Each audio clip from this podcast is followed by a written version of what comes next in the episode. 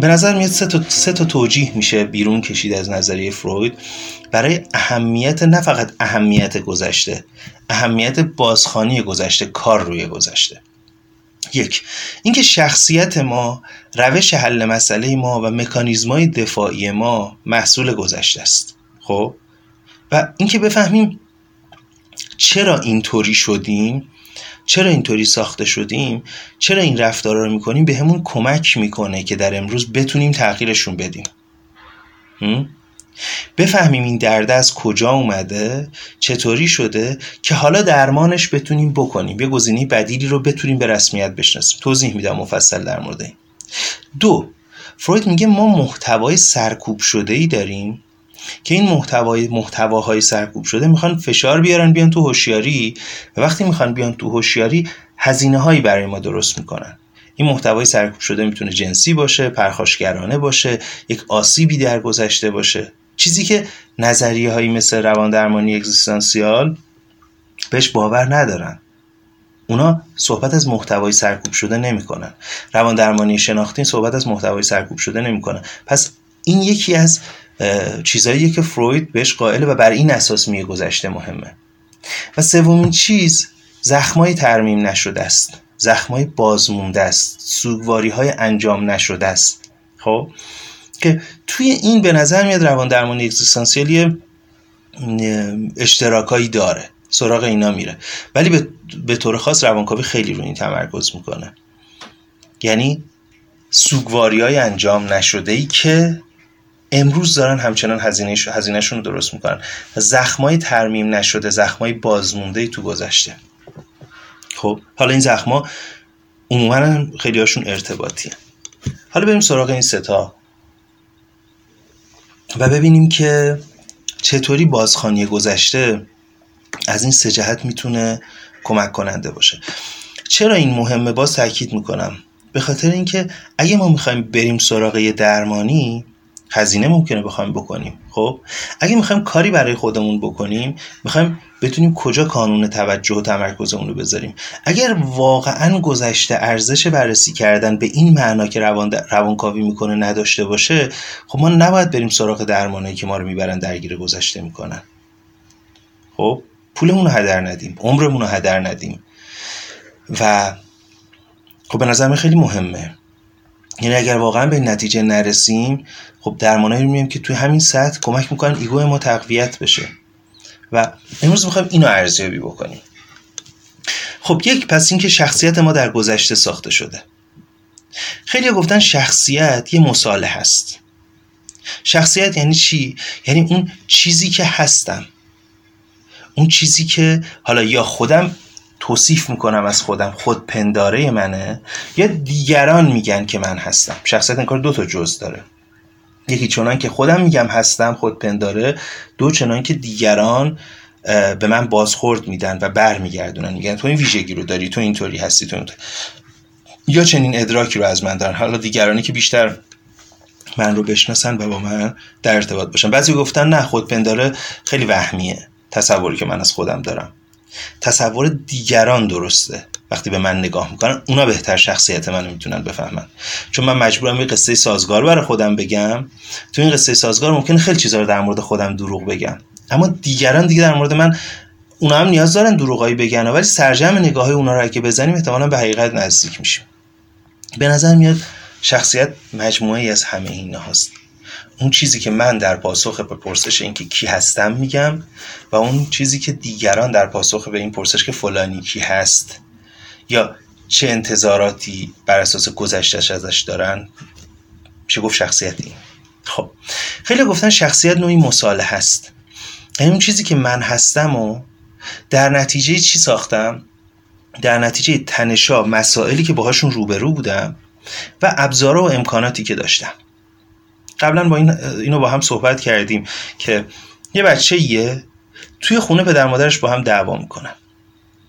خب؟ بچه خیلی مضطرب و نگران میشه. حس می‌کنین الان از هم جدا بشن الان برن الان منو رها بکنن. یه موقع است که پدر مادر میان بهش میگن ببین اگر ما با هم دعوا می‌کنیم به این معنی نیست که با تو مشکل داریم ما تو دوستت داریم. اگه من با بابا یا من با مامان دعوا می‌کنم به این معنی نیست که ما با تو کاری داریم. خب؟ امنش می‌کنن ابزار بهش میدن. حالا این که میگه مثلا جلوش دعوا نمی‌کنن مثلا خب؟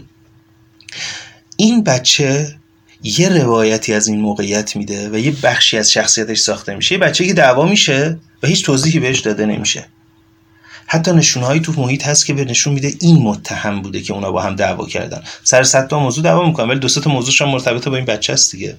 این بچه هم یه قصه ای برای خودش میگه و اینم یه بخشی شخصیتش ساخته میشه. پس می‌بینیم یه چالشی وجود داشت و یه امکاناتی. بزرگتری که چی میده؟ بزرگتری که توضیح میده امن می‌کنه یا بزرگتری که نیست و امن نمی‌کنه و توضیح نمیده. نیاز بچه به دلبستگی مثلا تو بچگی هست بزرگتر یا مراقبی که حضور داره مراقبی که حضور نداره. اجتنابی بچه از بچه اجتناب می‌کنه دوری می‌کنه تو خودشه تو افسردگی خودشه و حال بعد خودشه. و نوع دلبستگی خاصی رو تو بچه می‌سازه. پس یک نیازی بوده و یه امکاناتی. میگن شخصیت یک مصالح هست یعنی چی؟ یعنی یک جایی که بالاخره سرجم بیشترین خیر برای روان به دست بیاد. و خیر روان تو کودکی چیه؟ اینی که یک پارچه بمونه کودک زنده بمونه و حس کنه محیط در حد ممکن امنه. به خاطر همینه که بچههایی که پدر مادرشون می‌زنن هم بر خودشون یه قصه میگن که مبتنی بر اون والد من منو دوست داره. حتی زدن رو معادل دوست داشتن ممکنه بگیرن. بی توجهی رو ممکنه نشونهای دوست داشتن بگیرن. پس شخصیت در اثر تنشها نیازها خواسته ها و وضعیت عاطفی فرد و امکاناتی که محیط بهش میده و امکانات روانی که خودش داره توی این فضا ساخته میشه. پس می‌بینیم شخصیت تو گذشته ساخته میشه و این با میاد به آینده. بخش زیادی از این شخصیت همون چیزی که بهش میگیم مکانیزم های دفاعی. مکانیزم های دفاعی نوعی تحریف خودمون یا واقعیتن برای اینکه واقعیت برای, اینکه جهان برامون قابل فهم بشه و قابل تحمل بشه. خب ما اینا رو تو کودکی می‌سازیم این حرف تکراریه بر بعضی از دوستان. ولی دارم میگم در پاسخ به این سوال که بتونیم تصویر روشنی داشته باشیم. اینا با ما میان تو بزرگسالی. اینا اونجا به ما کمک می‌کردن زنده بمونیم. خب؟ تو بزرگسالی هم من از همون چیزایی میترسم که اون موقع میترسیدم. وقتی نگران رها شدن میشم همون کارایی رو می‌کنم که تو بچگی می‌کردم. همون روش حل مسئله رو دارم که تو بچگی داشتم. خب؟ حالا علم ممکن امروز بهم بگین آقا بیا پلان باورتو تغییر بده. مشکلات این مشکلت حل میشه این رنجت برطرف میشه. اما من تو روانم مگه همه روان من داره یه آدم بزرگسال زندگی می‌کنه؟ نه. من بخشی از روانم هنوز کودکه. وقتی سطح استراب از یه حدی میگذره یه من بزرگسال سی و خورده ای ساله نیست که داره به اون واکنش میده. وقتی از یه حدی میگذره یه کودکی که داره بهش واکنش نشون میده. من باور اونو تغییر بدم. خب من چطوری می‌تونم اصلا باور اونو تغییر بدم؟ وقتی این باور در هم تنیده شده با یک عالمه واکنش عاطفی هیجانی با یک عالمه تدایی با یک عالمه استراب شما چی میگین به این راحتی بیا تغییرش بده؟ نه. قصه اتفاقا اینه. قدم قدم برم ببینم چی شد که این مصالحه که بهش میگیم شخصیت این مکانیزم های دفاعی که شد حل مسئله من این مکانیزم های دفاعی که شدن خود من اینا چی شده اونجا به وجود اومدن؟ خب؟ و چرا امروز دیگه کار نمی‌کنن؟ این این بصیرت در یه سطحی کمک کننده است. نمیگم اون تغییر باورا کمک کننده نیستا نمیگم اون تکنیک های دیگه کمک کننده نیست همه اونها هم هست. اما روانکاوی داشت دقیقا اینه که یک درمان عمیقتره. خب؟ پس اینجا میگیم ببین اون موقع هم تو اشتباه فهمیدی که تقصیر تو بوده. که این همه شروع کردی به درون فکنی کردن. ما در واقع میریم تو گذشته می‌فهمیم منشه ساخت این ابزارا رو و همونجا رو هم با بصیرت بزرگسالانه ترمیم می‌کنیم. در واقع ما روایت اون کودکی که تحت استراب همین الان تحت استراب در ما عمل خواهد کرد ما روایت همون کودک رو اصلاح می‌کنیم. می‌دونید؟ ما روایت بزرگسال اصلاح نمی‌کنیم فقط. ما میهم نشون میدیم میگیم ببین تو همون موقع هم تو اون موقع هم به اشتباه فکر می‌کردی تقصیر توه. تو همون موقع هم به اشتباه یه جایی فکر می‌کردی دوست دارن و دوست داشتن یعنی این درد داره ها که می‌فهمی که اونقدری که تو فکر می‌کردی دوستت نداشتن ولی می‌شد زنده بمونی. ولی میشه آدم زنده بمونه همچنان. ما در واقع از طریق ردیابی این شخصیت و مکانیزم دفاعی میریم یه سری تعارضایی رو اونجا برطرف می‌کنیم مثل چیزایی رو اونجا امن می‌کنیم و خودش رو اینجا نشون میده. و ما جسارت و جرأت اینو پیدا می‌کنیم که ببینیم دیگه به این ابزار نیاز نداریم. اگر اون ترسای گذشته بود این ابزار ممکن بود جواب بده. اما نه اون ترسای گذشته دیگه امروز وجود داره. نه این ابزار جواب میده و نه ما اون آدمیم. من یه آدم بزرگسالم. خب؟ من اگه یه جایی حرفمو بزنم منو پرت نمی‌کنن بیرون دیگه. در که من بچه بودم خب می‌رفتم تو جمع دو تا بزرگسال حرفو می‌زدم میان مینداختن بیرون. من می‌تونم اظهار نظر کنم. من می‌تونم خواسته داشته باشم. قدیم خواسته میتون نداشتم به خاطر اینکه والدینم نمی‌تونستن پاسخ بدن درمانده می‌شدن. ولی امروز می‌تونم از پارتنرم خواسته داشته باشم. خب؟ و اگه خواسته داشته باشم رها نمیشم.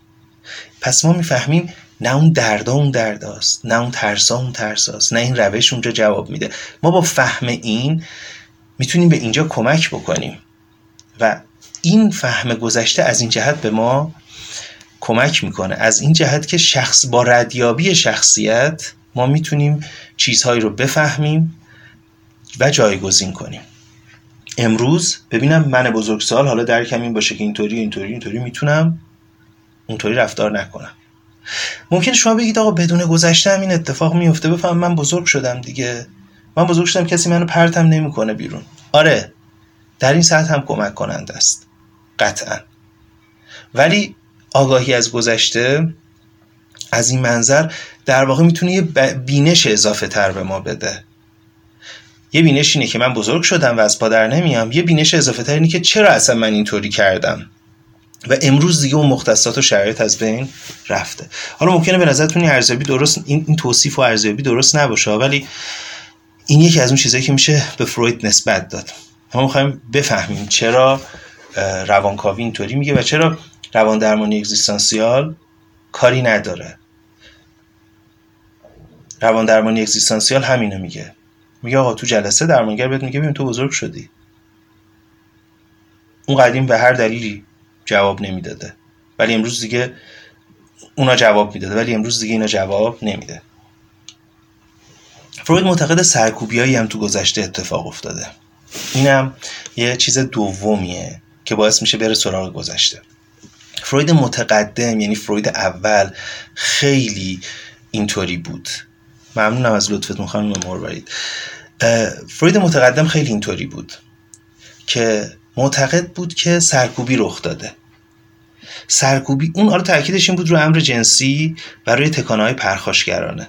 خیلی دیگه در مورد این صحبت کردیم و تکرار کردیم که بچه ده تا کانال برای لذت بردن داشته. اینو بستن اینو بستن اینو بستن دو تا کانال رو باز گذاشتن. در مورد خشمش و پرخاشگریش گفتن اینجا حرف بزن در موردش. اونجا پنهانش بکن. اینجا ابرازش نکن. اون کارو بکن. اون کارو بکن که جام تو جامعه زنده بمونی. دوست داشته باشن. در مورد سکشوالیته هم گفتن که فقط دگر جنس خواهانه. اونم توی سنی با یه شرایطی با یه مختصاتی که جامعه به اجازه میده می‌تونی بری ارزاش کنی. خب؟ کانالا رو بستن سرکوب کردن. فروید معتقد محتوای سرکوب شده و کیفیت سرکوبی خیلی تو حال امروز ما تاثیر داره. یک از چیزهای دیگه هم که سرکوب میشه ایده یا خاطره یک سری اتفاقاتی که تو کودکی افتاده. فروید معتقد اینها چه اون تکانه ها حالا بعضی گفتن چیزای دیگه هم هستا. خود یالو مثلا تو فصل یک این کتاب می‌گفت ایده مرگی که سرکوب شده تو کودکی. خود یالو هم یه جایی به سرکوبی اشاره کرده بود. ایده مرگی که سرکوب شده. حالا هر کسی چیزایی میگه ها. مثلا یادم نمیاد کدومی که از این روانکاوان بود روانشناسی انسانگرا بود. می‌گفت انگار اون چیزی که انسان می‌تونه بشه سرکوب شده. بالقوه های انسان سرکوب شده. هر چی. فروید معتقد بود بیشتر از همه سکشوالیته و اگریشنه. امر جنسی و پرخاشگری. خب. و البته همون که گفتم یه سری خاطرات یه سری تروماها اتفاقات دردناک. این ستا فروید معتقد بود سرکوب که میشن اولا کامل سرکوب نمیشن. ثانیا تو تاریکی اینا رشد می‌کنن هستن. بزرگ میشن. بخشی از ما. سالسن. اینا هی می‌خوان برگردن به هوشیاری. بخش زیادی از انرژی روانی ما صرف این میشه که چیکار کنیم؟ یه صد بسازیم هی اینا رو ترد کنیم بفرستیم اونجا. فروید میگه می‌دونید چرا زندگی روزمرمون در بزرگسالی؟ خب لاغر و نحیف میشه. چرا خیلی از انتخابای ما بسته میشه خیلی از جاها نمی‌تونیم بریم خیلی کارا نمی‌تونیم بکنیم خیلی رنجا رو می‌کشیم. یه به خاطر اینکه بابا جون بخش زیادی از انرژی تو صرف صد ساختن می‌کنی برای اینکه سری چیزا رو تجربه نکنی. سری چیزایی رو نفهمی سری چیزا رو حس نکنی. میگه این محتوای سرکوب شده تو وضعیت حال ما و آیندهمون خیلی تاثیر گذاره این دلیل خیلی پررنگتری از انگار اون قبلی. میگه خب باید ببینیم در مورد هر کی سرکوبی رو چی اتفاق افتاده؟ با چه کیفیتی اتفاق افتاده؟ و بخشی از اون سرکوبی ها رو بریم برداریم. اگر لازم بوده تو گذشته اونا سرکوب بشه چرا؟ چون محیط نمی‌تونسته بهشون پاسخ بده. امروز شاید دیگه نیازی نباشه. سرکوب شدن یعنی چی؟ یعنی پنهان شدن و فراموش شدن. من یه موقعی ممکنه چیزایی رو انکار کنم خب؟ ببینم انکار کنم. مثلا بگم فلانی فوت کرده مکانیسم دفاعی انکار رو به کار ببرم. بگم نه نه مرده فلان نیست. انکار یه آگاهی رو پس زدن ولی همیشه یادمون میاد. سرکوبی اینه که اساسا یادمون هم نمیاد. ولی از اون پشت تون چیز داره فشار میاره. درسته؟ خب. میگه بریم ببینیم سرکوبی چیا بوده. که یکیشون یه سری چیزای نوعی رو مثال می‌زنه. یعنی همه آدم ها سرکوبش کردن. یه سری چیزا هم فردی میگه که هر کدوم از ما درد تاریخچه‌ای که گفتم که من چیا رو سرکوب کردم. خب؟ پس میره سراغ این سرکوب شده ها میگه بخشی از درمان اینه که این سرکوبی رو برداریم بیاریم اینا رو تو هوشیاری تجربه کنیم. میگه این ایده ها سرکوب شده عاطفه متصل به این ایده ها تو هوشیاری ما مونده چسبیده به این و اون باعث شده ما وسواس بشیم دچار وسواس بشیم. به طرز وحشتناکی از موش بترسیم. به طرز وحشتناکی از سوسک بترسیم. به طرز وحشتناکی از موفقیت بترسیم.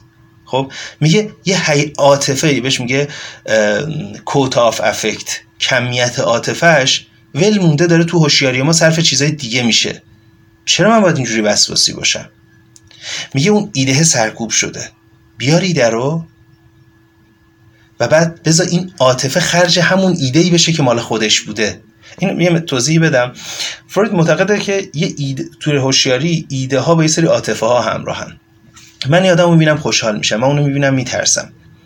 ایده در واقع اینکه اون آدم اینجا تو این محیطه یه هیجانی رو برای من بالا میاره. خب؟ ایده این که آدم نیست ایده این که مثلا این سیب اینجا وجود داره و هر حالا هر چیزی. میگه وقتی سرکوب میشه اون ایده یادمون میره. کمیت انرژی روانی که می‌تونست وصله به اون بشه تو هوشیاری معلق میمونه صرف چیزای دیگه میشه. امیدوارم تیکه روشن باشه براتون. چون قبلا هم سر کلاس توضیحاتی دادم. میگه بزن خود اون ایده بیاد. انرژی روانی صرف خودش بشه. از رو چیزای دیگه برداشته بشه. وقتی از رو چیزای دیگه برداشته بشه ما از خیلی چیزای دیگه نمیترسیم. خیلی از نیازامون به وسواس و چیزای دیگه تا حدی می‌تونه برطرف بشه. پس میگه بریم سراغ اونا و ببینیم چیا رو و چه جوری سرکوب کردیم. و حالا تو اتاق درمان شروع کنیم بازخانی کردن اینها با مراجع اینا رو تجربه کردن. حالا دیگه بزرگسال شدم نیازی به سرکوبی اونو ندارم. بیارمش. در مورد امر جنسیه. در مورد اقسام لذت بردن جنسیه. در مورد اینی که اصلا خود لذت جنسی چیز ارزشمندی می‌تونه باشه. خب بیاریمش. فانتزیای جنسیه. خیال پردازی جنسی. بیایم به رسمیت بشناسیمش. خشم به یه سری آدم هاست به والدینمونه به مراقبینمونه. خشم به خداست. به هر چی. به چیه؟ خشم به جامعه است. هر چی که هست. الان دیگه من می‌تونم از پسش بر بیام. من با درمانگر می‌تونم از پسش بر بیام. و وقتی اون محتوای ترد شده برمیگرده چند تا اتفاق میفته یک صد ساختن نیازش کمتر میشه. کلی انرژی در اختیار روان من قرار می‌گیره. دو عاطفه که اون وسط ول بوده به چیزای دیگه میچسبیده انرژی روانی که به چیزای دیگه میچسبیده می‌تونه به خود این ایده بچسبه.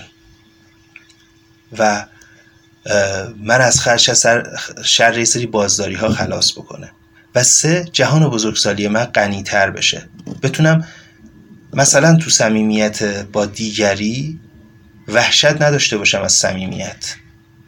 وحشت نداشته باشم از رابطه و خیلی چیزایی که به طور انزمامی خیلی همون می‌تونیم تجربهش بکنیم. تو اتاق درمان با جزئیات میشه در موردش صحبت کرد. این ایده فرویدی بود که اینم هست. سرکوبی کیفیت سرکوبی و محتوای سرکوب شده در مورد هر کسی مهمه. اونو باید بیایم این کارو بکنیم و پس اینجوری خیلی گذشته مهم میشه. کی چی رو سرکوب کرده؟ چطوری سرکوب کرده؟ سومین چیزم زخمای فهمیده نشده و ترمیم نشده است. خب؟ یه مثال بزنم. میگه که این مثال اینطوری میشه زد. فرض کنید یه نهالیه. این نهال رو شما توی نمی‌دونم این مثال سر این کلاس زدم یا نه. خیلی دوستش دارم. یه نهالیه توی بچگی تو, تو زمانی که نهال تازه داره کاشته میشه یه خطی روش میندازید. هر چقدر که این نهال رشد می‌کنه این خط هم بزرگتر میشه. این میشه درخت تنومند این میشه یه قاچ روی تنه درخت که ممکنه بقای درخت رو به خطر بندازه. خب اینجا و اکنونی بخوایم کار کنیم چیه؟ اینه که بیایم یه طوری این زخمه رو ببندیمش این این, قاچه رو ببندیمش ترمیمش کنیم. یه کشاورز یه باغبون ممکنه این کار رو بکنه. اینجا و اکنونی. اما زخمای آدما که دقیقا مثل همون بودن تو کودکی یه زخم نازک بودن. یه بیتوجهی کوچیک بودن. یه نادیده انگاری و تحقیر شدن کوچیک بودن. با بزرگتر شدن فرد بزرگ میشن. قبلا تو خانواده از تحقیر میترسید الان تو صد تا محیط از تحقیر میترسه. قبلا تحقیر ترس از تحقیر تو خانواده باعث می‌شد نمی‌دونم حالا تو مهمونی سری کارایی رو نکنه الان هزار جا نمیره و هزار کاری که می‌تونه دنیاشو بزرگ بکنه نمی‌کنه. خب؟ این زخمه اینجا و اکنونی می‌تونه ترمیم بشه اما نکته اینه. انسان مثل درخت نیست. انسان آغشته به کلمه است. انسان آغشته به روایته به تفسیره. خب؟ اینجاست که فروید میگه این زخمه فقط اینجا ترمیم نمیشه. چون زخمه با خودش یه روایتی داره اگه بریم تو گذشته جایی که این زخمه داشت شکل می‌گرفت و قصه ای که به این زخم شکل داد و بشناسیم قصه رو تغییر بدیم. روایت فرد تغییر می‌کنه و می‌تونه اینجا زخمش رو ترمیم بکنه. مثال قبلا فکر کنم مثال رو باز زدم. میگه من دوست داشتنی نیستم. تو محیطا چنان رفتار می‌کنه که کسی دوستش نداشته باشه. همش نگران دوست داشتنی نبودنه. بعد وقتی برمیگردیم به گذشته می‌بینیم کی بی کی این حس بهش بیشتر از همه داده مادرش. مادرش کی بوده؟ مادرش کسی بوده که افسرده بوده. و نه فقط این که هیچ کس رو نمی‌تونسته دوست داشته باشه. پس مشکل از این نیست که دوست داشتنی نیست. مشکل از اینه که اون مادر به رو هیچ کس نمی‌تونسته علاز عاطفی سرمایه گذاری بکنه. وقتی اینو بفهمه که مشکل از من نبود یه روایت یا تفسیر متفاوت از اون زخم پیدا می‌کنه از منشه اون زخم پیدا می‌کنه. و امروز حالا خیلی کارهای دیگه باید کنارش بشه ولی امروز که میاد این زخم از این جهت ترمیم پیدا کرده که ببین تقصیر من نبود. اون نمی‌تونست. خب؟ من تو بچگی سرزنده بودم شیطون بودم. خب؟ برای من تو نوجوانی کلی حرف در آوردن تو خانواده. خب؟ و بعد امروز پر احساس شرم و گناهه. وقتی می‌خواد خودش باشه لذت ببره حس می‌کنه الانی که همه این انگو بهش بزنن که تو آدم جلفی هستی آدم ناپاکی هستی. خب؟ آدم تو خودت فلان چیزو خواستی تو محیط این مشکلات برات سرت آورد اومده. کرم از خود درخته از این حرفایی که می‌زنن. خب؟ برمیگردیم اونجا. مشکل از من نبوده. من یه نوجوانی بودم می‌خواستم لذت ببرم کنجکاوی کنم. در حد همون کودکانه. این مشکل از محیط بوده که نمیکشیده. محیط بوده که نمی‌تونسته حمل بکنه. خب؟ که من نوجوان این سرزندگی رو داشته باشم. کلی انگ به هم چسبونده. کلی تهمت زده. کلی حرف برای من در آورده. برای تک تک خنده هام برای تک تک لذت هایی که بردم تو اونجا. ماجراجویی که خواستم بکنم. و منو پرو شرم کرده. می‌بینید پس انگار این زخمه چون آغشته به روایت من اونجا روایت تعریف کردم این روایت بازخانی بشه به زخم امروز من کمک می‌کنه. به این قاچی که امروز وجود داره کمک می‌کنه. چون انسان آمیخته به روایته تو درون ما جنگ روایت هاست. خب؟ پس از این جهت هم خیلی کمک کننده است. یعنی به ما یه تفسیر متفاوتی میده. کنار این در مورد این زخما ما فرصت سوگواری هم پیدا می‌کنیم. خب؟ چه در واقع اجازه بدید.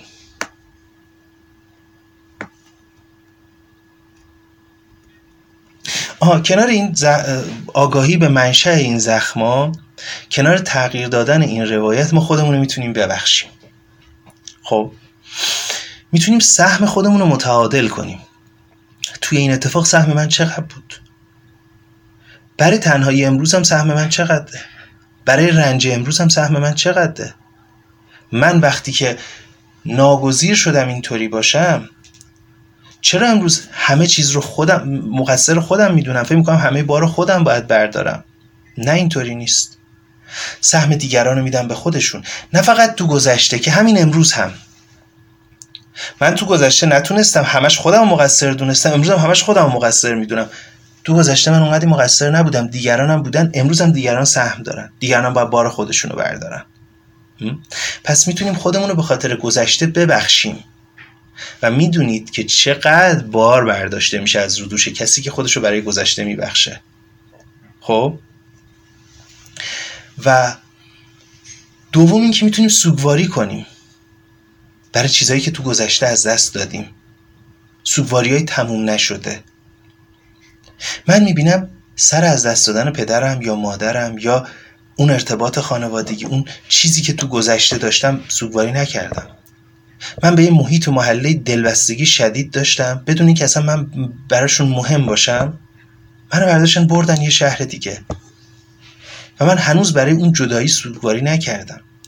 گذشته جان بالبی رو که می‌خونید می‌بینید که بالبی یه دایه ای داشته که خیلی به این دایه وابسته بوده. اصلا جان بالبی که نظر دلبستگی رو مطرح می‌کنه یه بخش میگن تحت تاثیر این اتفاقه. به شدت دلبسته این دایه بوده. خب اون ولی کارمند بوده تو خونه اونا. و مثل خیلی کارمندای دیگه جابجا جا میشه تو 4 5 سالگی بالبی. و بالبی خیلی آسیب می‌بینه. خب؟ خیلی مواقع ما سوگواری نکردیم برای اون اتفاقات. ما می‌تونیم سوگواری هم بکنیم تو جلسه درمان. زمانی که بفهمیم کجا سوگواری باقی مونده. پس خودمون رو ببخشیم برای گذشته سوگواری بکنیم روایت متفاوتی از اون زخم بدیم و این روایت متفاوت به درمان امروز اونم کمک بکنیم